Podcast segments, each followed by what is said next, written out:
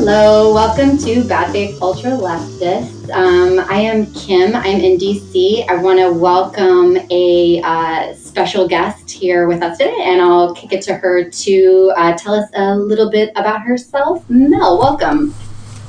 Hi, everyone. My name is Mel, and I am a restorative practitioner and a socialist organizer. Awesome. And we also have Ben. Ben from Portland. Hi, everyone. And Tim. Hey, y'all. This is Tim in Minneapolis. Okay, awesome. So we are going to be talking today about something that's been on my mind a lot, which is restorative justice, which I know a little bit about and I'm excited to learn more about. And particularly, I was hoping we could have this conversation today sort of in the context of like the bigger abolition conversation that's going on, which is tough and tricky, but I think we're ready for it. But I also wanted to bring back something we didn't do last time and do a quick vibe check for everybody, because I've been feeling like absolute garbage lately, and I just feel like it's important to be honest with you all about that. How are you all doing? Vibes are extremely bad. Federal stormtroopers are occupying my city, so I'm not a fan. I can't speak for the rest of Minneapolis, but I spent a big chunk of my week trying to help a friend in crisis and am totally exhausted, but also like happy to think about something else, but also, you know, to think more about that because I can't avoid it. So yeah, vibes are a little shaky. I'll put it that way. How about you, Mel? Yeah, I think it's so interesting that we all kind of are living in these like occupied cities right now. Mm-hmm. And so things are a little bit stressful, but I've taken some time to reconnect with people in the last week or so, and I think that that's really kind of stabilized me. Yeah, I always want to just, I don't know, I really look forward to this time together when we all get to talk. Like this whole week I've been kind of like cycling between like depression and anger and like manically cleaning my house, trying to do something that I can control. And so like I just, I appreciate y'all, like, in terms of, I don't know, just having, like, a human moment and getting outside of the normal, just trying to survive day to day. Like, this is an important kind of thing that we have here that, like, helps me kind of deal, too, especially when shit is worse than normal, which it seems to be right now. So yeah, we set our normal pretty low, and it's gotten worse than that. So it keeps ratcheting down. It's not great. Oh, Jesus Christ.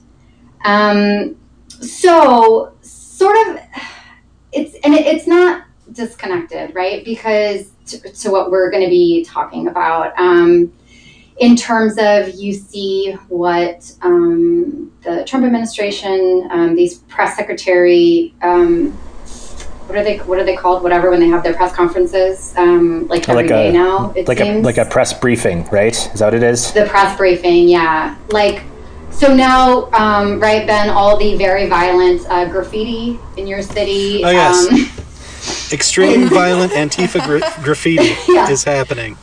We're all going to federal prison for the rest of our lives as we're arrested by Border Patrol for the violent graffiti. And they're really, really harping on this fucking like law and order thing, right? And then like violent criminals. And so I think to the extent that the sort of abolition conversation, maybe even 3 weeks ago, for people has grown immensely. Like it's been amazing to see where this conversation has gone. But now even more so, I think folks are like, maybe feel that they should get up to speed even more rapidly, given that now the president is like, look at a federal building sideways and you're definitely going away for 10 years. So that's what I'm right. been thinking about. Honestly, the scariest thing to me is the people that get just straight up disappeared, and who knows? Like, I know I follow one person on Twitter who that happened to, and they were released, but like we don't know how many people they took, and we don't know where they are necessarily.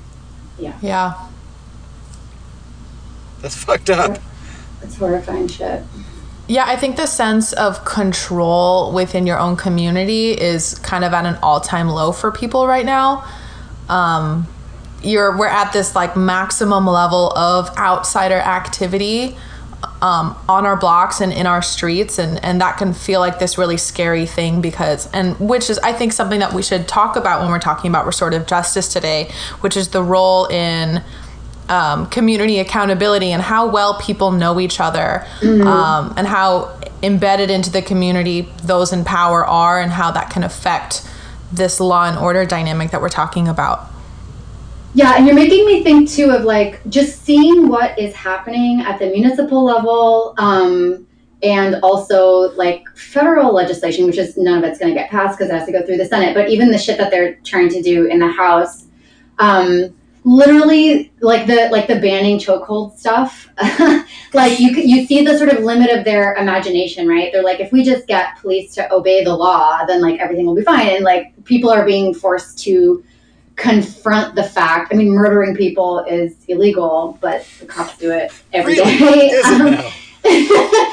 So like that idea too of like, I think that this conversation is easier than it's ever been, or more like not easy, but like more pointed in that like we're going to have to figure out an alternative here, and you're going like this kind of mental blockage that people would come up against before, that I certainly came up against when I started learning about abolition, is like how to even imagine a different world. Like there's no fucking other option at this point. We're gonna have to figure something else out. Amen. Absolutely.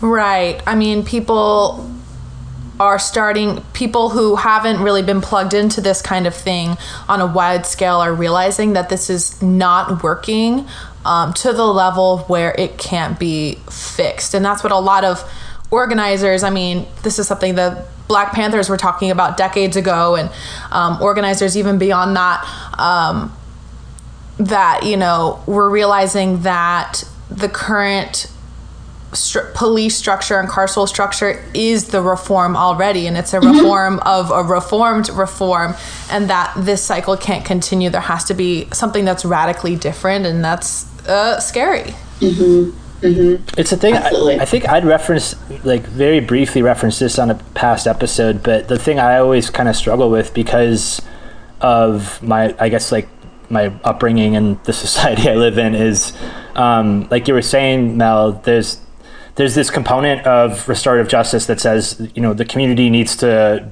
guide and be, you know, the kind of baseline for the healing process. And like right now we stick so many people literally in prison for, you know, the most minor violations, but like, is there a model we can think of where that's just like not our way of thinking, that somebody is just like steps across a line and therefore is outside the community permanently or even temporarily? You know what I mean? Like it's a sort of very different way of thinking about how people work through the harm they've caused. And it's very difficult to conceive of that because it seems to take so much more work, right? And that's where I always worry about, especially liberals getting used to this, is that, it will take more effort for everyone to some extent, except for the people who are already being harmed by the current system, right? Yeah, long rambly thought. Sorry, you could feel free to ignore that or respond to it. If you don't mind, like you just reminding me, Tim. Like when I was in law school, I remember I wanted to do sort of policy work at the government level for like a job, and so I really wanted to take this legislative drafting class. They offered one in the whole school, and so like I finally got into it. And it was very dumb. And like they were having us do kind of municipal ordinance level drafting. And I was like, ugh, this sucks. Okay. So the professor had us draft a like theoretical bill about like a bike safety, like not the city doing something to provide safety for bikers, but like some requirement of bikers themselves to do some safe behavior. And he was like, okay, so what, come up with, you know, you guys brainstorm for some penalties. And I was blown the fuck away.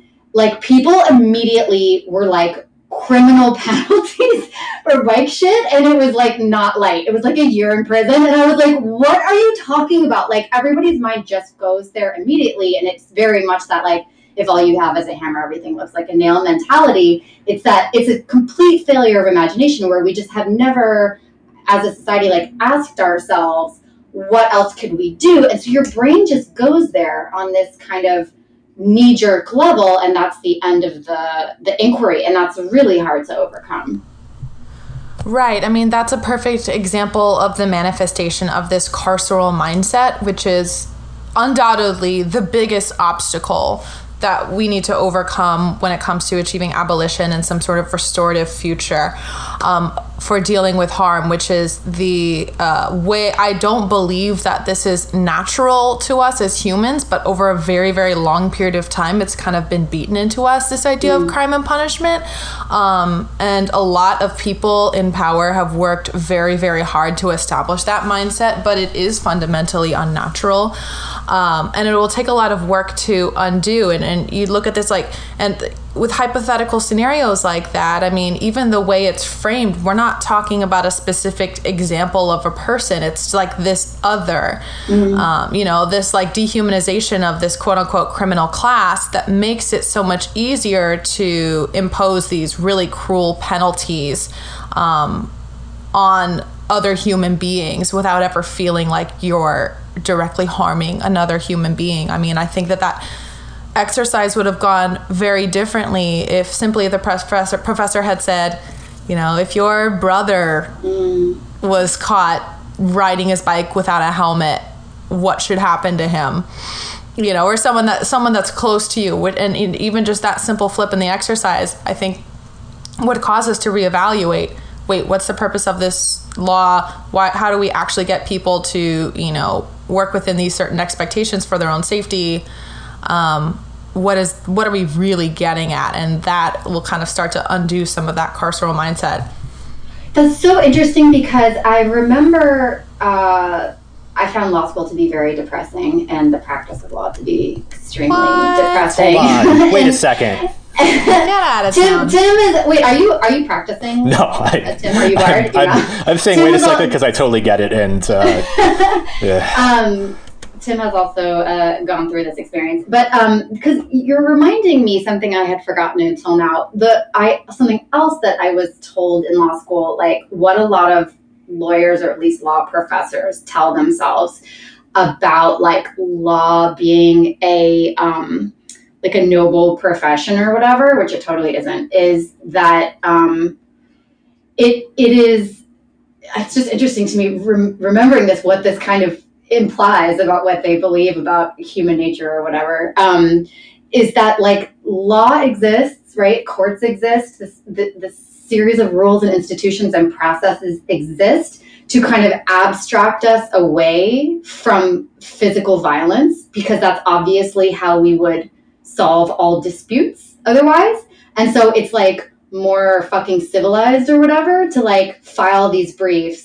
And like, don't worry about that. It's like so complicated and gate kept that like regular people, you know, are bankrupted by this stuff, and go to prison for the rest of their lives for this stuff. And it's completely like luck of the draw who you get for an attorney, unless you're extremely wealthy. But like this idea that like, we're doing a service because otherwise, you barbarians would all be tearing each other limb from limb. It's just like something with 10 years, ago that was said to me, like interesting to like reflect on now. Like obviously I don't believe that at all, but if you talk yourself into that's what the human baseline is, then yeah, you can justify a lot with those abstractions. It's funny, it's like this exists so that you wouldn't do violence, so we're going to pay some other people to do violence instead. Yeah.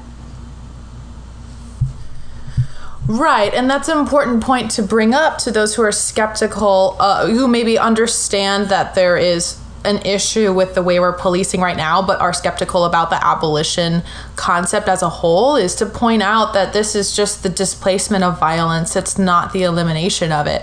You know, when we talk about gun control laws, but we leave guns in the hands of police, that power is just shifting. It's not being dispersed.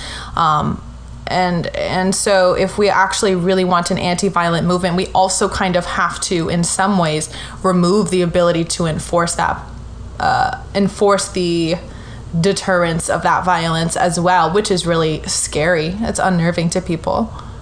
Yeah, you're also making me think of, I saw something like maybe in the last month or so about how it has been challenging in the past to define or explain, like, for someone new to the concept, or like your fucking parents or whomever, what like structural violence means. And it's like the path between structural violence and like direct violence that's about to be exercised on your person has become so short right now for so many more people than it ever has, like certainly like in my lifetime. And so it's just much more visceral. Like we talked several times on this show here about like the immediate threat of like losing your housing right now is like a, you know, court processes can mean you can be on the street and you can be dead in a couple of weeks from now, in a way that a lot of people have never had to think about before. So yeah, just all this is tying together like a lot of things that I've been thinking about recently. Oh yeah, totally. I mean, you look at like, I mean, the odds of a random person facing structural or institutional violence is vastly higher than the odds that you're going to experience any interpersonal violence by a lot.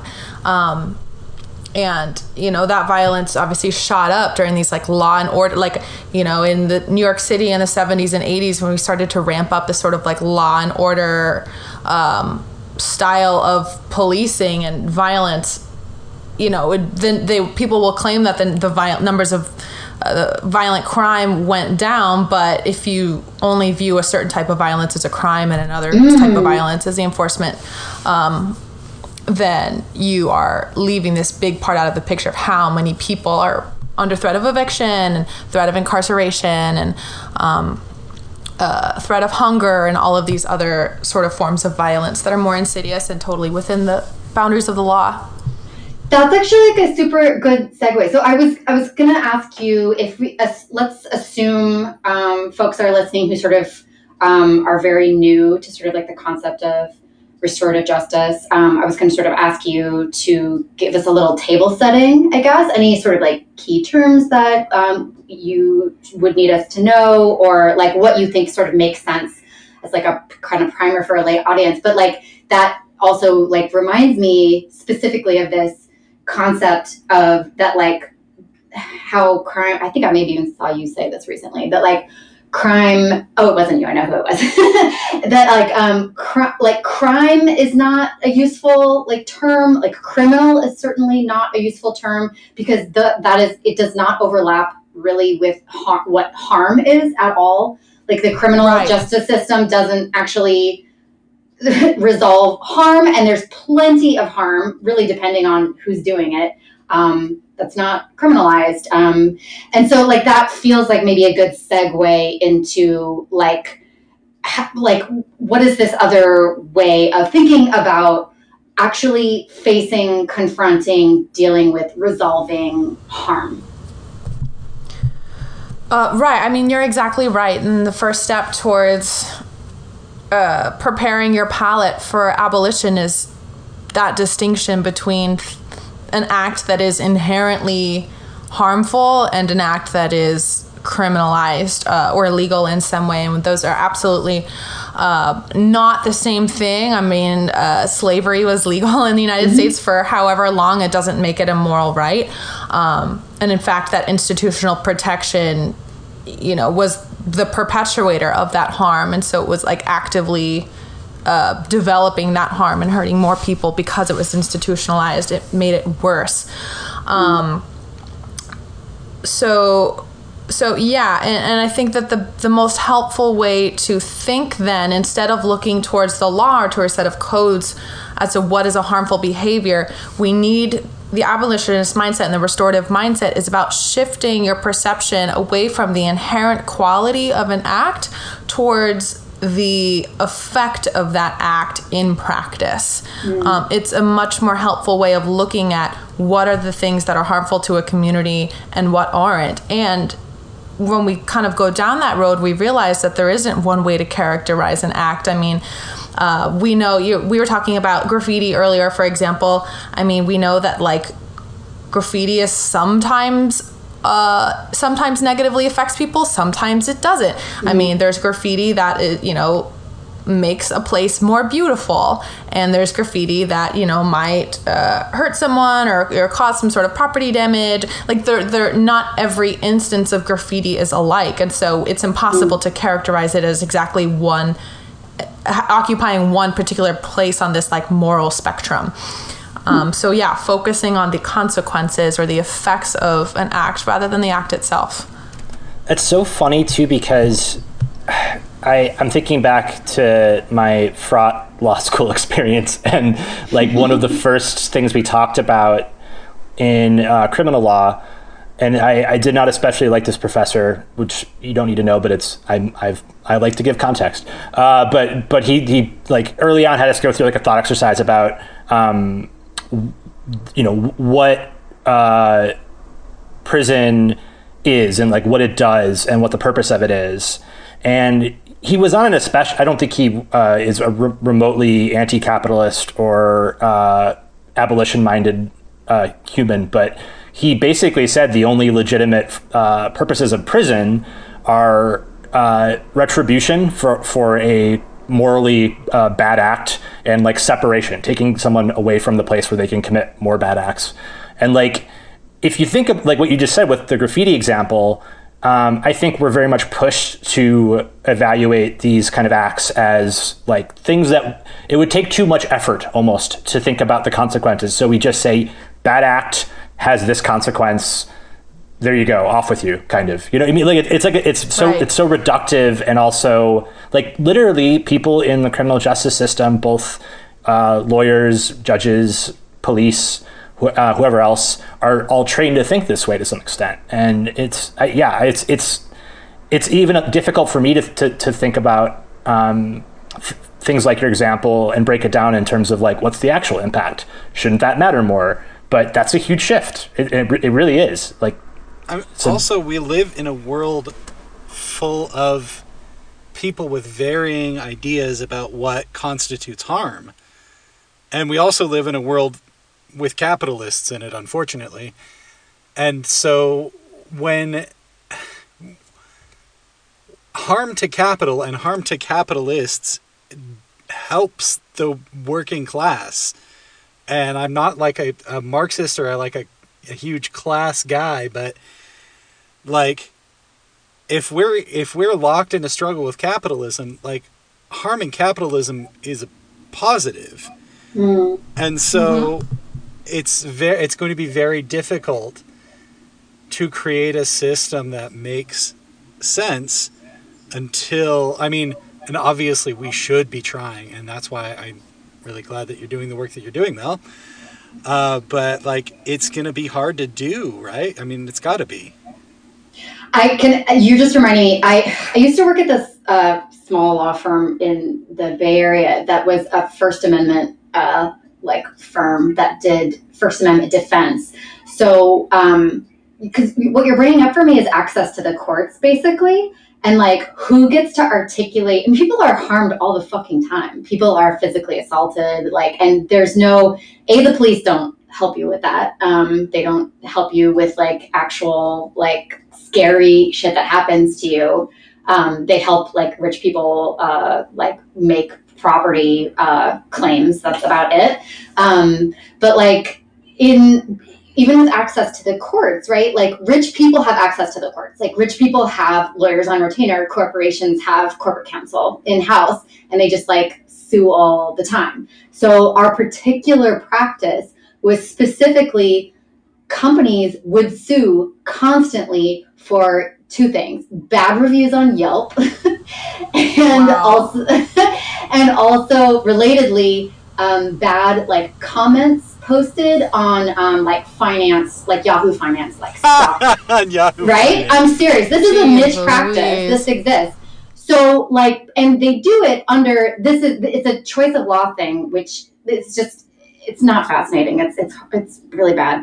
But it was a learning experience in that constantly they would be alleging business harm, right? They have lawyers specifically to do that. And they are quote unquote experts in like business law, so that they would sue like regular ass Yelp posters who were like, oh, I like hated this fucking shitty dentist that I went to that like, you know, broke my tooth or whatever. And then they'd be like, oh, actually I'm the best dentist ever. And they would sue under like interference with like me making a ton of money for my business. And then we have to come and educate the fucking judge as a First Amendment defense lawyer and be like, this is protected First Amendment activity, dum-dums. And like, you'd have to fight for like a year in court for that, to get thrown out something that never should have come in the first place.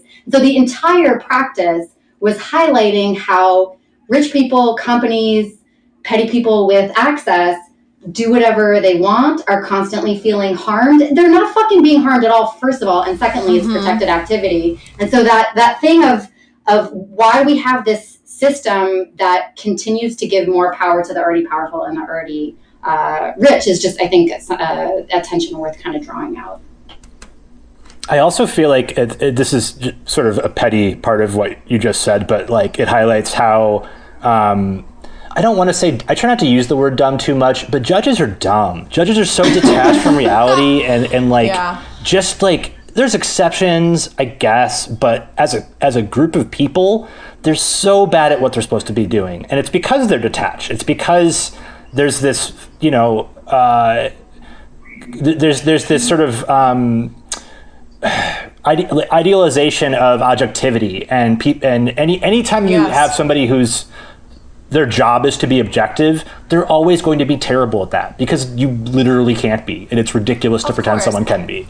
Of course. And it's important to remember the institution that employs these judges. I mean, ultimately their job is to, and no judge would deny this, their job is to implement and enforce the law to the best of their ability, which inherently means that they are recognizing the law as fully legitimate. So in that sense, it's impossible to be objective as a judge because you are reinforcing a set of principles that is inherently violent.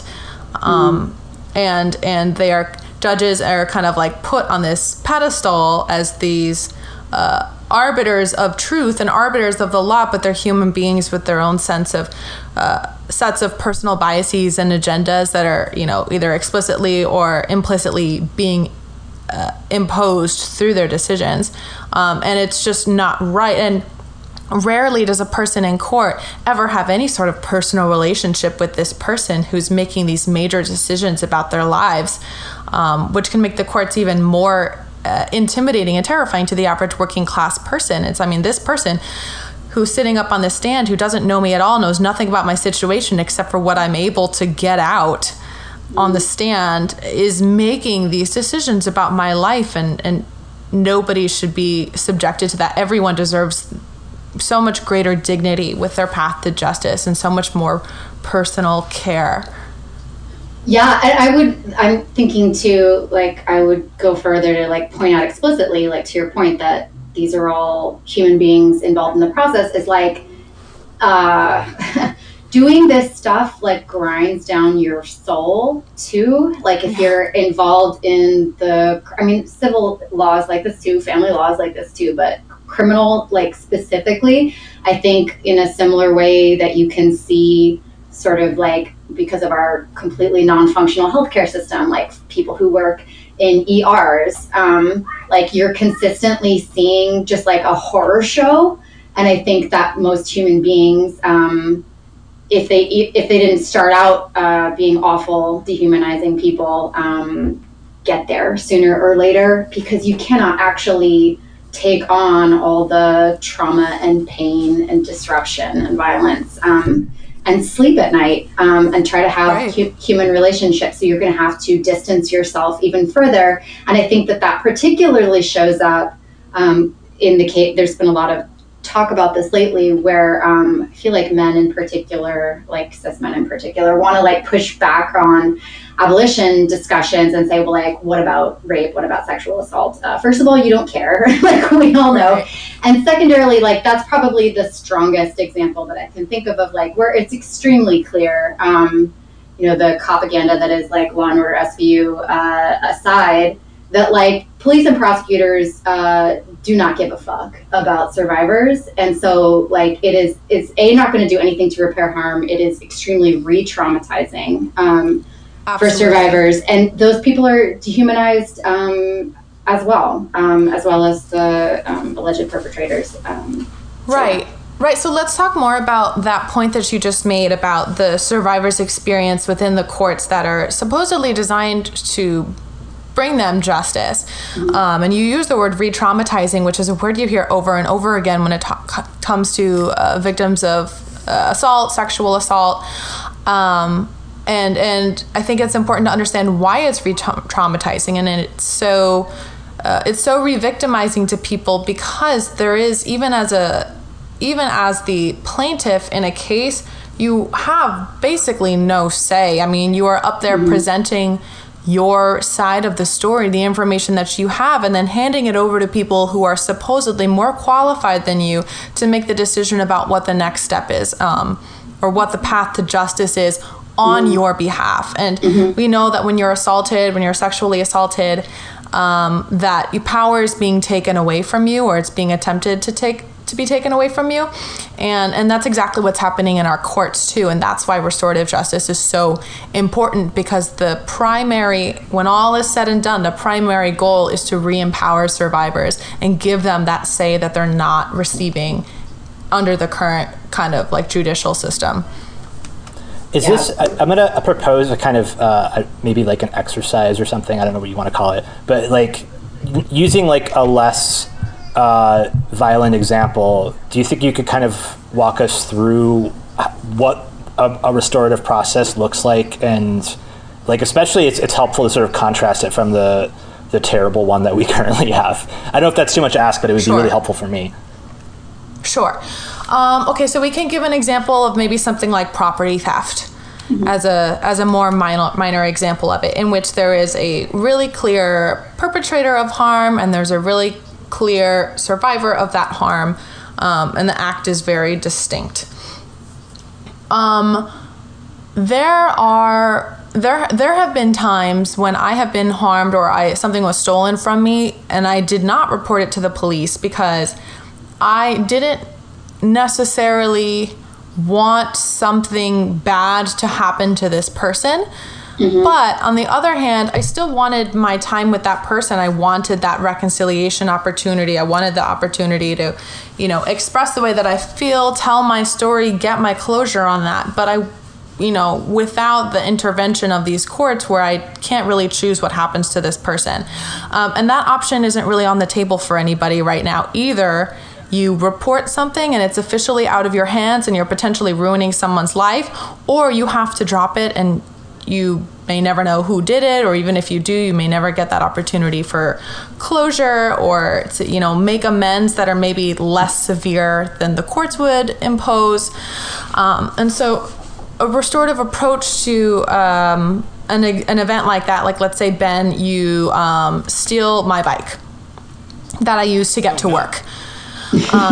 First of all, Ben would totally do that. Ben is such a bike thief. We all know this. I am. Yeah, you just have bike thief written all over you. I do. Okay, so a restorative process would be one in which I'm way more involved as the survivor of that harm than I would be if I reported you to the police.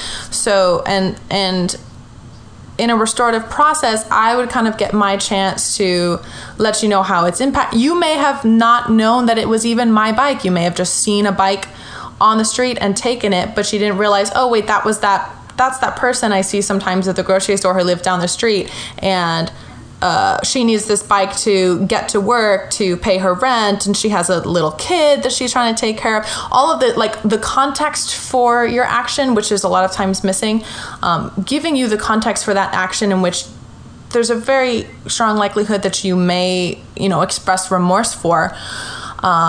Because at the end of the day, you probably did this because you were in need too, not because you were mm-hmm. trying to harm me.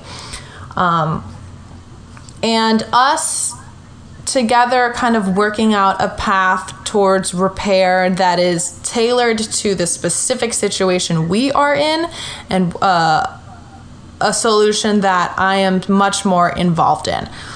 Right, I mean, and that can look like a lot of things, but so much of it is tailor-made. You know? And at the end of the day, that's what most people want. Like, they just want their damn bike back. They don't actually want to hurt people. I don't want to punish you. I just want you to give it back. And that's not always the case, because we were talking earlier about carceral mindset, and a lot of people, that's kind of embedded, that like that's the path to justice. And in a lot of ways, people don't always know what they need when it comes to justice. And so that takes some work. That's not something that can just instantly happen. But right, I mean, there are studies in mediations that show that when victims or survivors of harm themselves are kind of leading the charge on the consequences of an action, almost every time they are far less severe than those chosen by a judge or by a jury. Like, almost every time. Yeah. You're making me think of something. Oh, sorry. Just briefly. Go for it. I was going to bring up, which I think is true and worth pointing out, but you made me think of something else as well, that also the way that, I think, again, that this is like propaganda, like TV shows and movies and books and whatever, that we have this mistaken impression, at least in the US, in like American pop culture, that like there's all these like serial killers out there, which, like, by the way, they're all cops, and like stranger, right? Like the stranger danger thing. And the reality is that most interpersonal violence, at least, is people who know each other, often mm-hmm. intimately. But even beyond that, I really like the further example that I hadn't thought about before, that like, even if I haven't actually met you, but you're probably my neighbor, like we're right. in proximity, we share a community, and it's something that maybe neither of us have ever thought about before. And even just getting to know you, your circumstances, that you live 4 blocks from me, like maybe your kids go to school with my kids, or like something that you have a human connection, I mm-hmm. think is like a really, really important thread to pull on. I like that a lot. Yeah, absolutely. I mean, there's a direct tie between how tethered a person feels to their community and the people in that community and the harm that they perpetrate. You know, even looking at super extreme examples like school shootings, I mean, these kids who are coming into these schools, they are rarely the popular kid that are, you know, super well adjusted with lots of friends. They're kids who exist on the margins of this community, and so they don't feel as accountable. And this word accountability, we've been talking about it a lot, but it's important, I think, to talk about what it is. And that's the set of kind of circumstances or unwritten expectations that make you feel responsible towards other people, and kind of mitigate your behaviors and help you regulate your behaviors for the good of a certain group of people or for yourself. And so someone with lots of friends is going to feel more accountable and want to keep their community safe. Someone who doesn't have a lot of friends, or a person who doesn't know any of their neighbors, doesn't experience that as much. And so they're so much more likely to cause harm. For example, you know, we keep going back to like the graffiti thing or the bike stealing thing. You're so much more likely to like graffiti the building owned by a person that you don't know than you are to the graffiti like your friend's house, because you know that like they're going to have to clean it up and that you're going to be directly harming them. And so that's harder to reconcile with. So the more tethers we create in a community, the more the harm is reduced. Do you find that... Oh, no, Ben, go. You go first. I can hold on my thought. All right. Well, mine's a long question, though. So if you got something short, go. Oh, no. This is probably pretty brief. I was just sort of wondering, I was going to phrase this as a hypothetical, but I hate those, so I'm not going to do that. Do you find that approach, the restorative justice approach, helps deal with like the problem of the people who caused harm not acting in good faith or sort of turning things on the victim? I hate to say victim, sorry, the person harmed, that kind of thing, which is, you know, it's a problem within the carceral system for sure, and also just within society at large. Have you found that approach is helpful to kind of like having people act in good faith even when they've caused harm?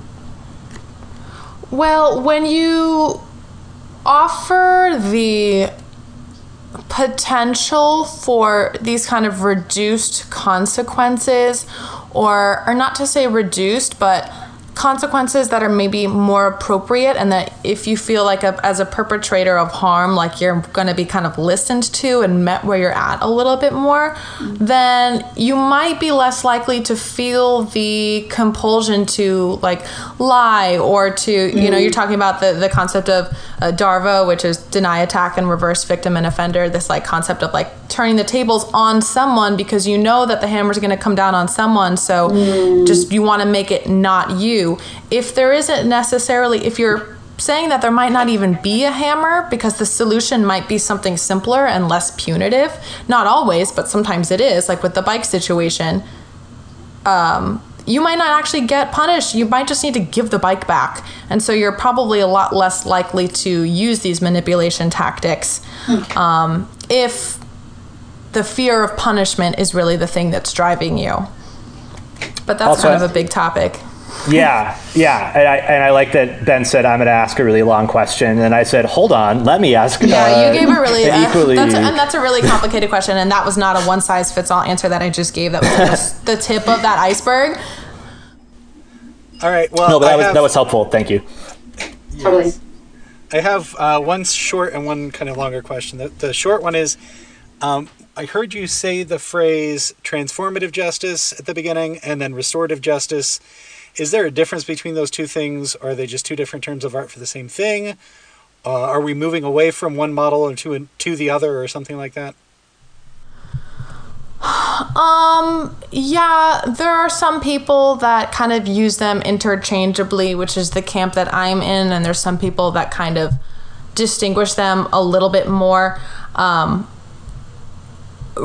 There are those that say that the term restorative justice is kind of focused more on the after the fact procedure, and transformative justice is more holistic in terms of not just altering the way that we deal with harm, but also making the proactive effort to build a community that is less likely to be harmed.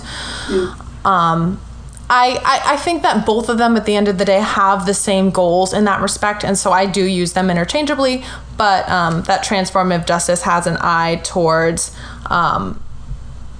transforming people, transforming communities, the very character of those communities. And at the end of the day, you can't really be restorative without that element too. You can't only focus on how to deal with the harm, because that's impossible. You have to also be working at being proactive on preventing it. Okay.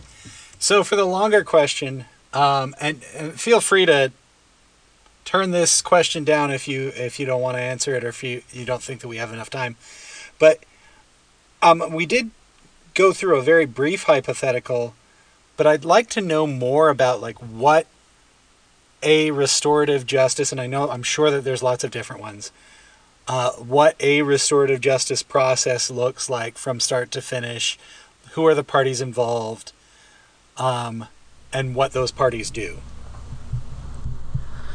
Yeah, I mean, we can talk about it. So in my kind of practice as a restorative practitioner, we call it a restorative conference. Now, it's important to note that I don't necessarily work within the court system. I work in, communities and within organizations and institutions.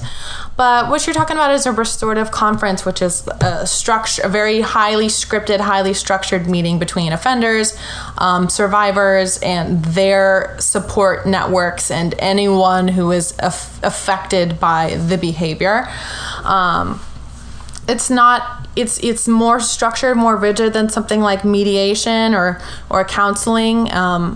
And essentially the way that we do it is,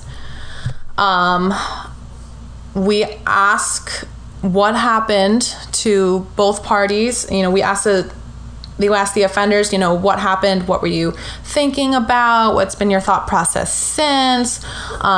Who has been affected, like trying to kind of get the idea of where they're at in terms of their perception of the events. And then the victims are asked the same questions. But the really important element is that both parties are kind of asked, what do you think needs to happen to make things right. Their support networks, they get to speak. So let's say as a victim, I am bringing a supporter who is able to say, like, it was so hard for me to see my daughter struggle through this, or I had to like take on a second job to support her because she had to move in with me.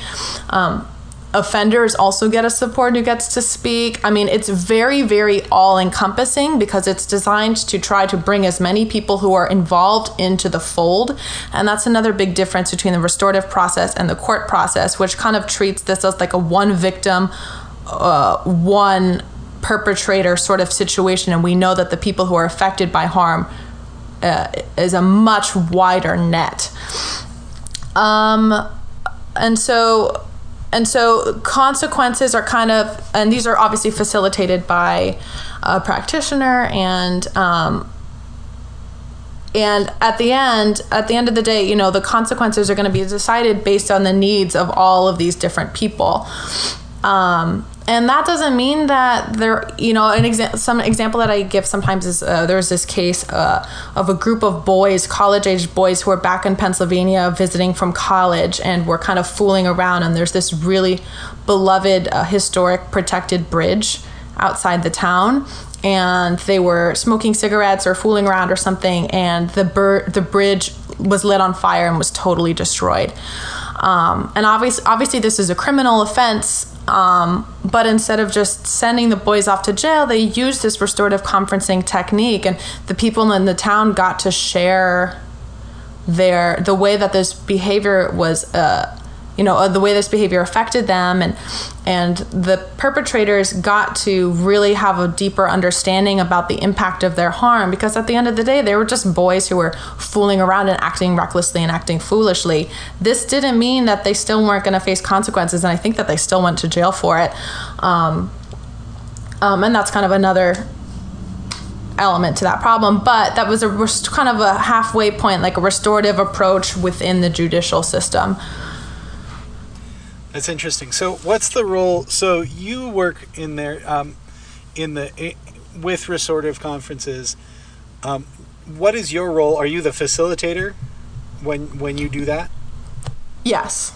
Okay. So what kind of do you do in those circumstances? Do you just walk them through the script, or is there more to it? I mean, it is super scripted. And so a lot of it is kind of by the book with my job. And there's a little bit of like a trust the process element to a lot of it. And restorative conferencing isn't even necessarily right for every situation, because some of that kind of accountability element has to already be in place for it to work. If I don't know you and I don't give a shit about you, then even a restorative conference is not necessarily going to suddenly make me care about you.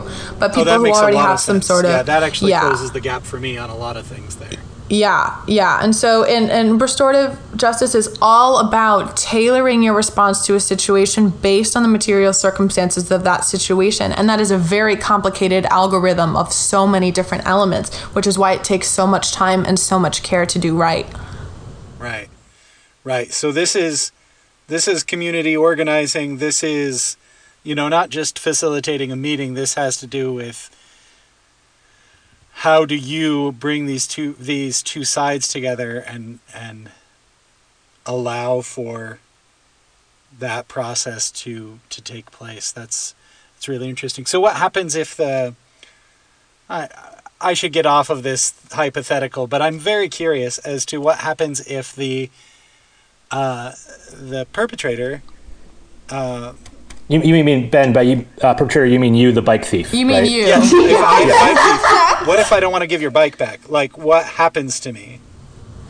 Well, that doesn't... it's not necessarily up to you. And at the end of the day, you were given the opportunity to speak your piece, and you were given the opportunity to hear about how your actions affected others. But that if you don't decide to cooperate, that doesn't mean that you don't have to face any consequences to your actions. And a big misunderstanding about restorative justice is that it is somehow the replacement to consequences.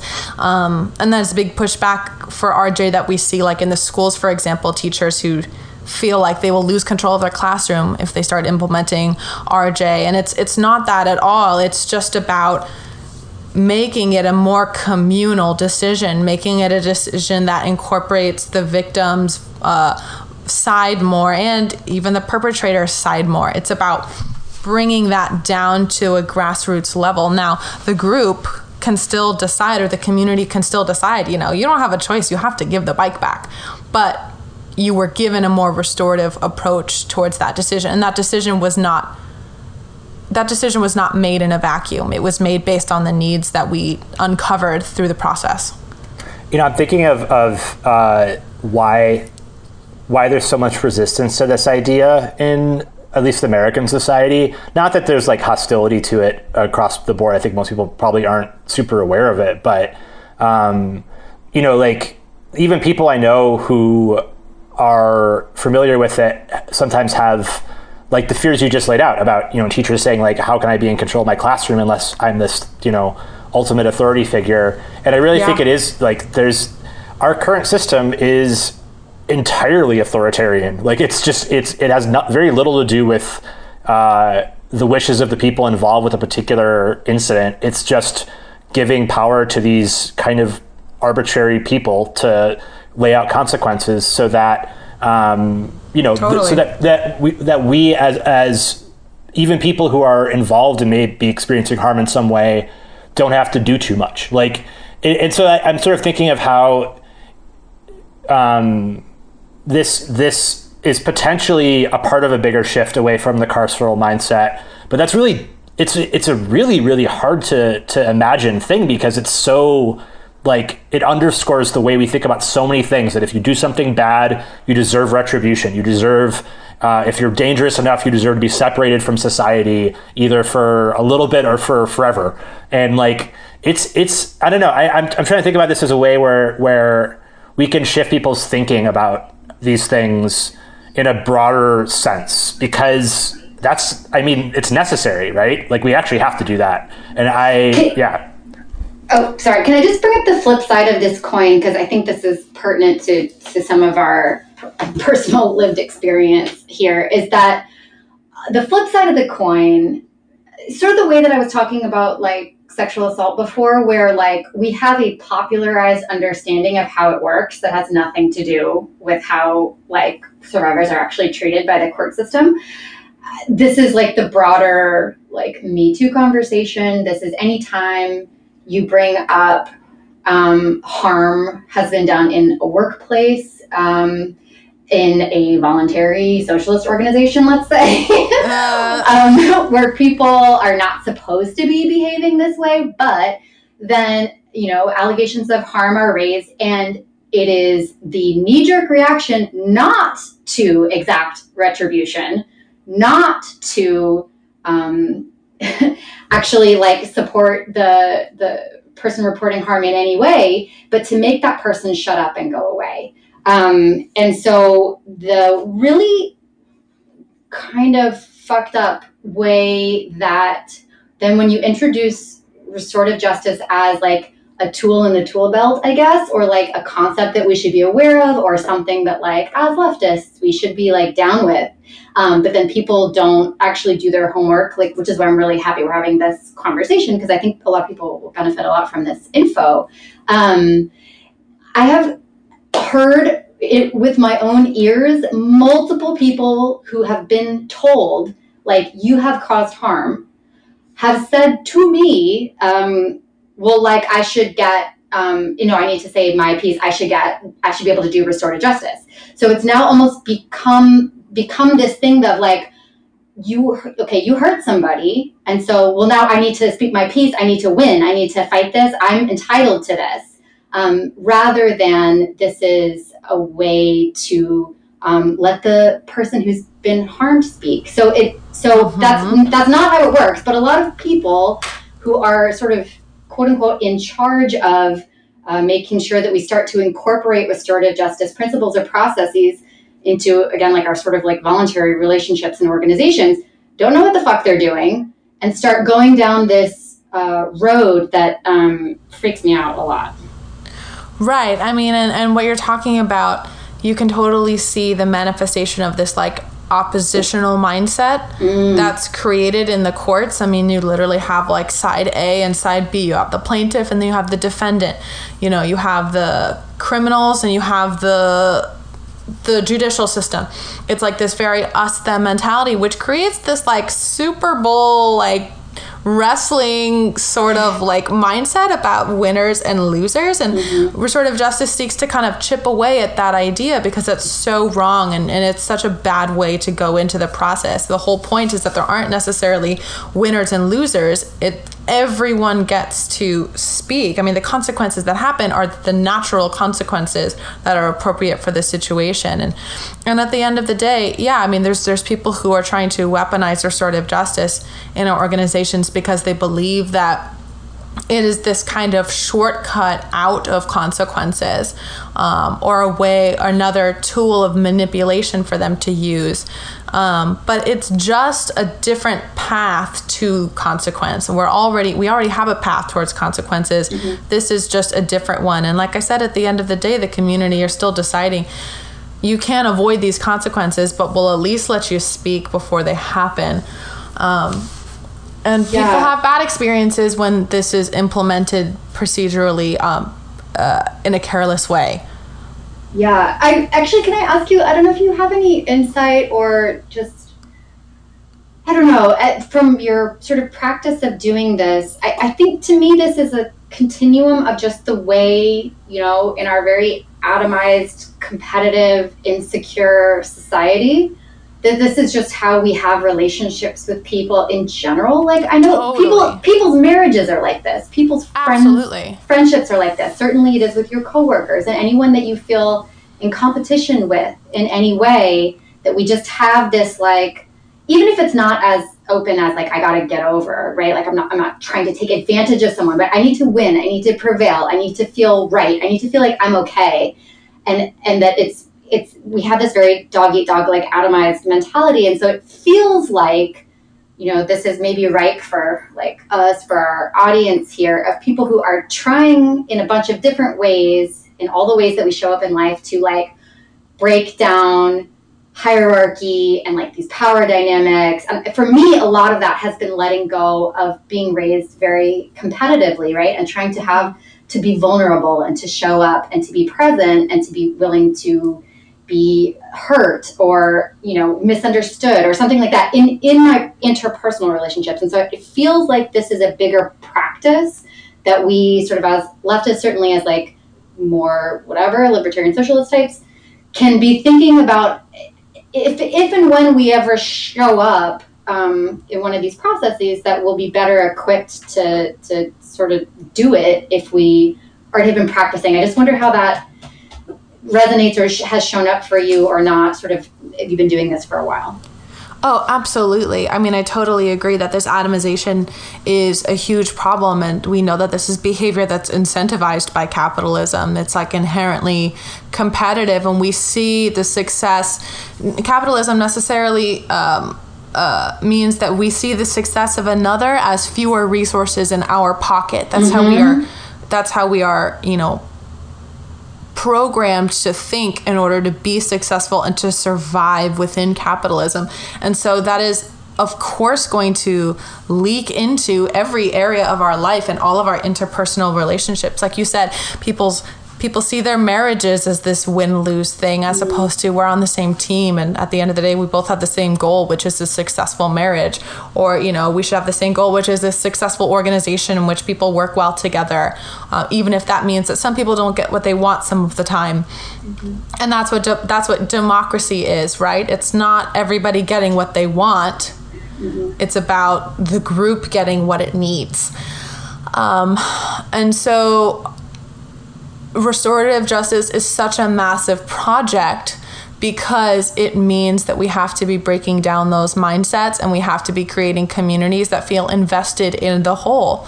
And a lot of socialists understand that in theory, but have difficulty understanding the areas of their life in which they could be practicing that better, and are maybe not even aware of the ways in which they are not practicing that, like, communal sensibilities, and are reproducing these capitalist, paradigms within their organizing. Word. Damn, you don't think that over-competitive, over-ambitious people in socialist orgs are helping? That's an odd thought. The Socialist Highland Games. That's how we decide our co-chairs. Wait, I either heard Socialist Highland Games or I heard DSA Convention 2019. One or the other.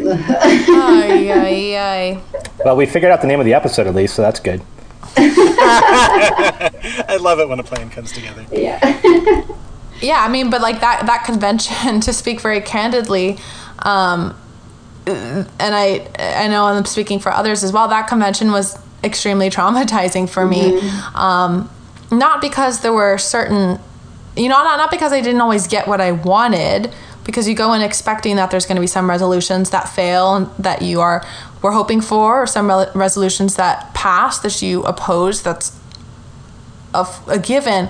But feeling that kind of powerlessness and feeling the kind of more insidious elements of power grabbing at play that obstruct the very organic, natural, truthful process towards a collective decision, that is what is so difficult to watch as a socialist, and the thing that we need to be fighting back at, because at the end of the day, that's going to be what keeps members in organizations, is that feeling of power, that feeling of a voice within their organization. Like, there aren't these manipulation tactics that are going to overpower their voice.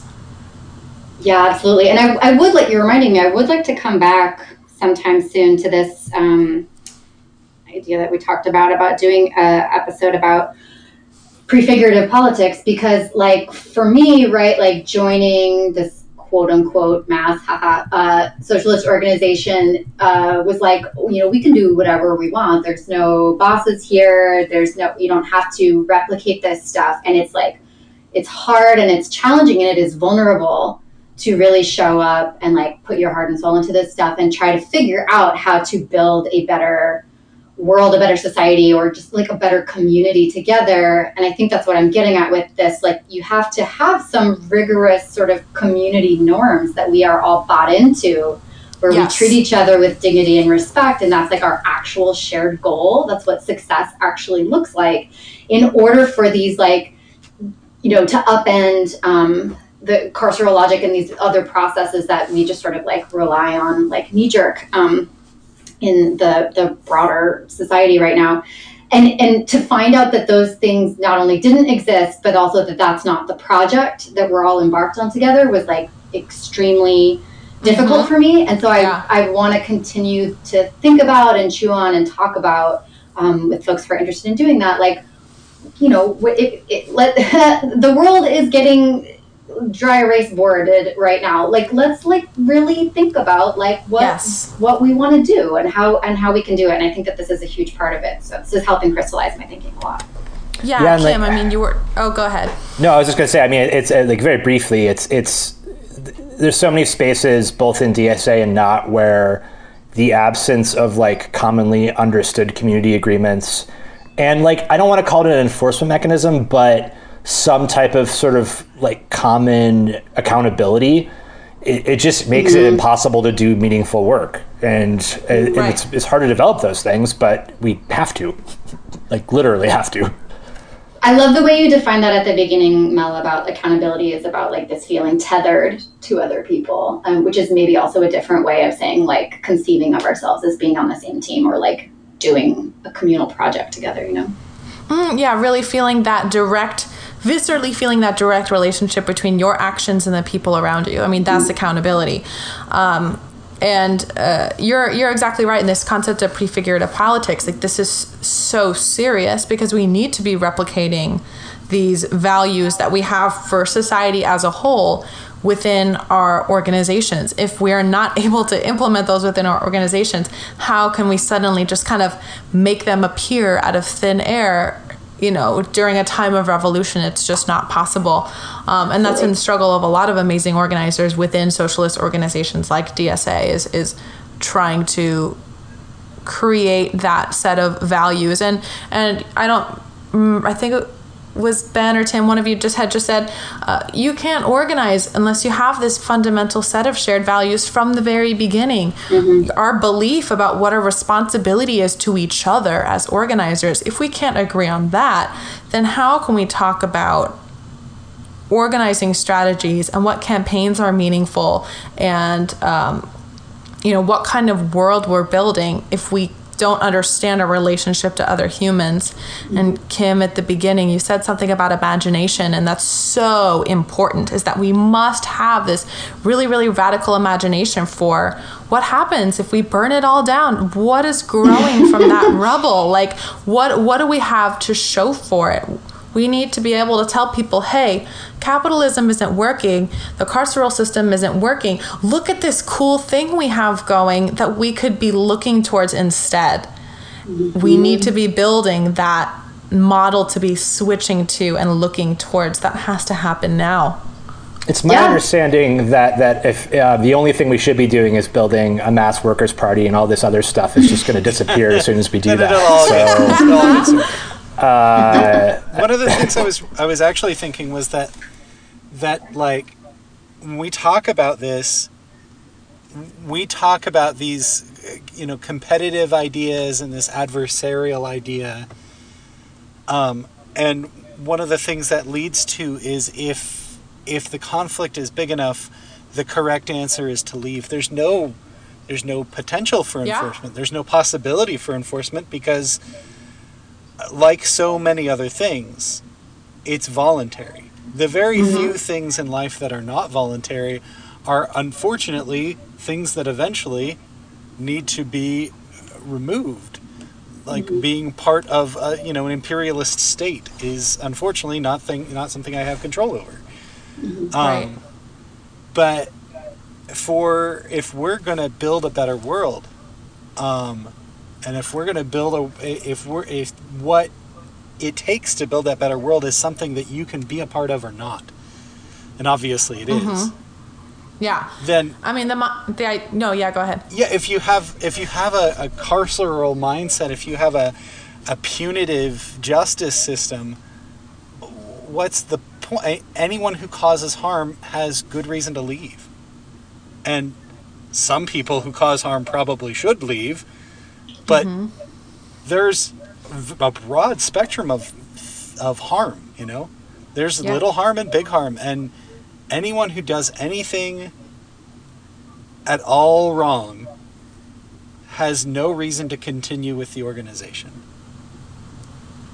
And that's why I tell people, I deliver trainings to DSA chapters on how to kind of implement these ideas. And Kim, I think you went to one of them. Mm-hmm. Yeah, that's great. And this idea that I work really, really hard to reinforce, which I think some people have a hard time with, which is that most of your resources honestly should be going into that proactive element. Mm-hmm. It should be going in towards building those tethers and building that accountability, because once harm has already taken place, it can be really hard to put that back in the bottle. It can be done, but it's so much more work and it's so much more difficult. And when chapters or organizations are kind of starting on this process for the first time, everyone's really eager to talk about all of these. Oh, well, what if this happens? How do we deal with it? What if this happens? How do we deal with it? And that can be really easy to want to go that route. But at the end of the day, I tell them to honestly forget about what to do after the harm has occurred and focus a ton of effort and a ton of time into creating a community where these things are less likely to happen. And that's going to be much better in the long run. And you're going to build these good habits for interpersonal relationships anyway. Yeah, the conversation that we had right after that, which I appreciated so much. And I will tell you that at least like with my local experience, the reason why none of this shit went anywhere is because the actual goal of a lot of people is just challenging for power. We were not doing like a group project at all. And what I thought would maybe be, I think is a good practice, and what I thought would be more palatable, and like we should just challenge ourselves to do, is to more think about this as like a day-to-day, right? Like how do we start to build those community norms where what always happens when people grievance each other when people file formal complaints against each other. I love grievance as a verb. Yeah, I know. It's because some interpersonal stuff, and accepting, of course, there have been numerous documented, like, actual crimes committed, like violent crimes committed against each other. But putting that aside, most often, to my knowledge, it has been interpersonal or political beefs, challenges, tensions, stressors that are amplified by sort of like opposing parties, camps, whatever, that escalate over a period of months or years to the point where somebody feels they need to do like an HR report at that point. I mean, it really is the equivalent of like an EEOC process where you're like filing like a harassment thing with your HR department. And so, like, it's appealing to like some sort of higher institution for intervention. But what it actually is over this long period of time, it is the inability of individuals to self-mediate. Yeah. And what we're seeking is a community of people who are able to deal with harm themselves, deal within the community. We don't want to take our problems to the courts because a judge who doesn't know me is going to be making decision. It's not necessarily going to be the right decision because they're missing so much context. They're missing that accountability. We want self-sustaining communities that are able to deal with harm within themselves. I saw a video of this school in Spain where children are taught this from a very, very young age. And it was amazing to see. There was some sort of like conflict on the playground, and there was no teacher intervention whatsoever. Other kids, these are like kindergartners, other kids come in and they kind of like step in and they mediate and they de-escalate the situation. I mean, it was like, they were like, well, better than grown-ups because grown-ups can't do that. But it was like amazing. And that's what I mean about a self-sustaining community. We're not going to need to appeal to this like higher process, like a grievance process or a grievance officer, at least not nearly as often, if we're able to actually resolve our issues ourselves. Absolutely. It's such a funny thing too, given, you know, we've had a few kind of grievance-ish things within my chapter, which I will not describe at all, but like the it always comes down to kind of like, should you be a member or not? What will the punishment be? And like, I don't think there's really an overt punishment fixation, but it is sort of just the framework we're used to thinking through because we haven't had this more sort of like, mediating, community-minded perspective that you almost have to start having from a young age. Like, I think we can change our behavior as adults, but it's so much harder. People don't feel it's both that the role of the person who comes in to resolve conflict isn't really rewarded very much in our society. I don't know exactly what it is, but it's a thing where it's almost looked down on as being somebody who's like, you know, they're being patriarchy. Yeah, well, that's it is the patriarchy. It is. We can all whisper it's the patriarchy right now if we want. But yeah, I mean, like I think it's just not a valued thing in society, and it's almost regarded as being like touchy-feely BS as opposed to something that is potentially transformative. Yeah. Yeah, absolutely. When really the touchy-feely BS is when the police arrest you because they should stop touching and feeling. Yeah, stop and frisk is the true touchy-feely. Yeah. Yeah. I just wanted to jump in and say, I think that the experience with those children actually says something a little bit to me, which is that we are engaged. I mean, one of the great changes that kind of happened in some of our minds, you know, as we radicalized, and I don't know what everyone's story is, but is that we don't have to fight the culture war anymore, because we're fighting for improved material conditions. But in reality, like, we are fighting a culture war in that we have to create an entirely new culture. Mm. Right. And that is a generational project that I can start today and pick up a language that I don't already speak. And I know that if I work at it hard enough, I can get to the point where I can speak, where I can get by.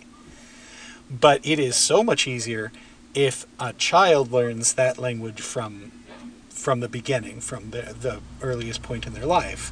And there is, linguists know there's a cutoff point at which it becomes markedly more difficult to learn a language fluently. Yeah, I mean, it's not just changing your behavior. You're changing your fundamental outlook about your position in the universe. Yeah. You know, your responsibility to other people, what human nature is. I mean, we know that's the argument for capitalism as a whole, right? Like this idea of human nature, that we are inherently competitive and we fight for resources, and it's just the way that we are, even though it's impossible to understand what human nature really is as long as we're living in one particular system. But yeah, we're asking people to change the nature that's been beaten into them their whole lives. And so there is an extent that we cannot change that.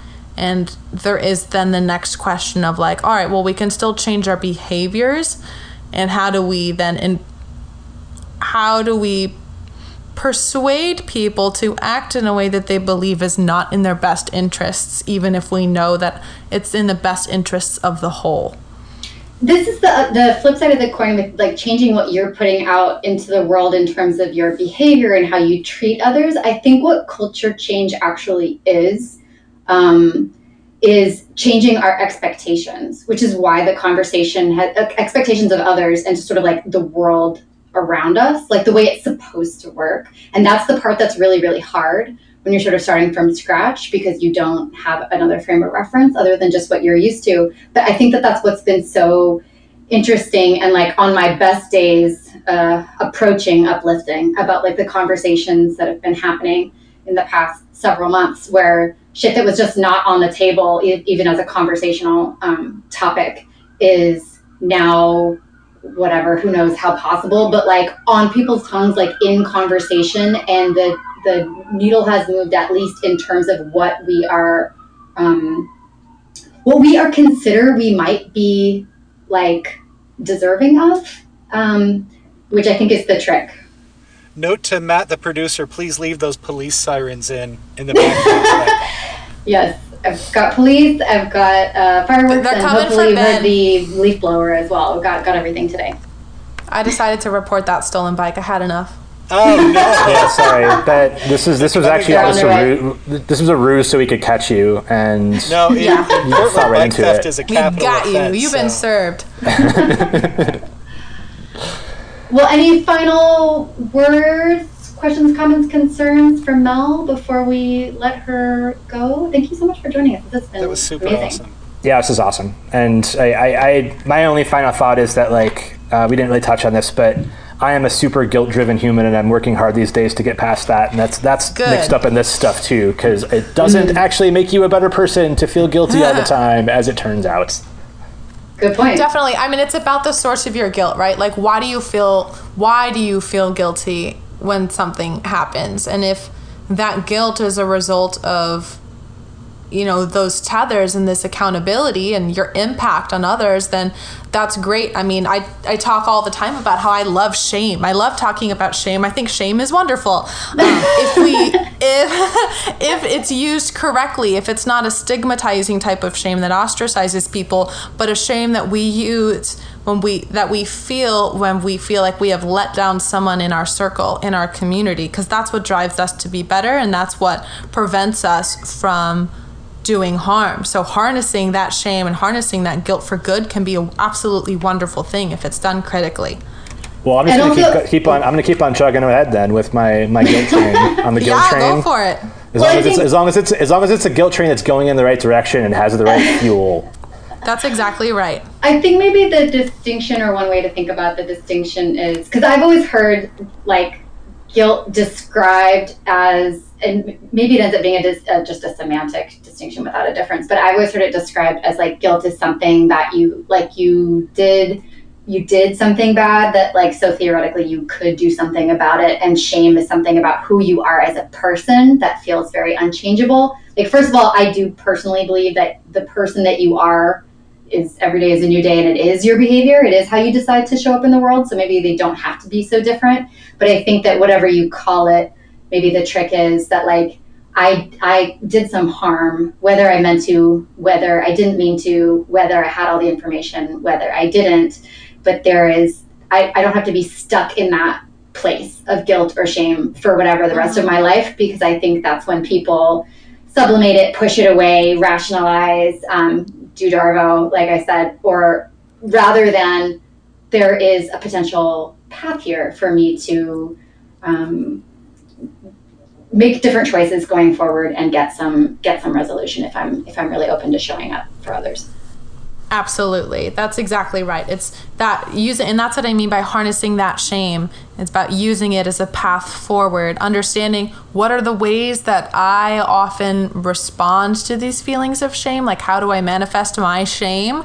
And what does it mean for my values in terms of what I'm embarrassed about and how I wish that I was and how I wish that I was affecting the world around me. I mean, those are all beautiful things, but that needs to be taught. People need to understand that, and like that needs to be incorporated into our processes. Absolutely.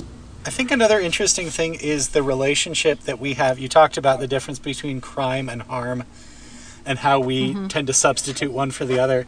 And I think there's definitely something in there with the way that society views crime and the way that some religious traditions view sin, and that sin and crime ideas kind of go together pretty heartily.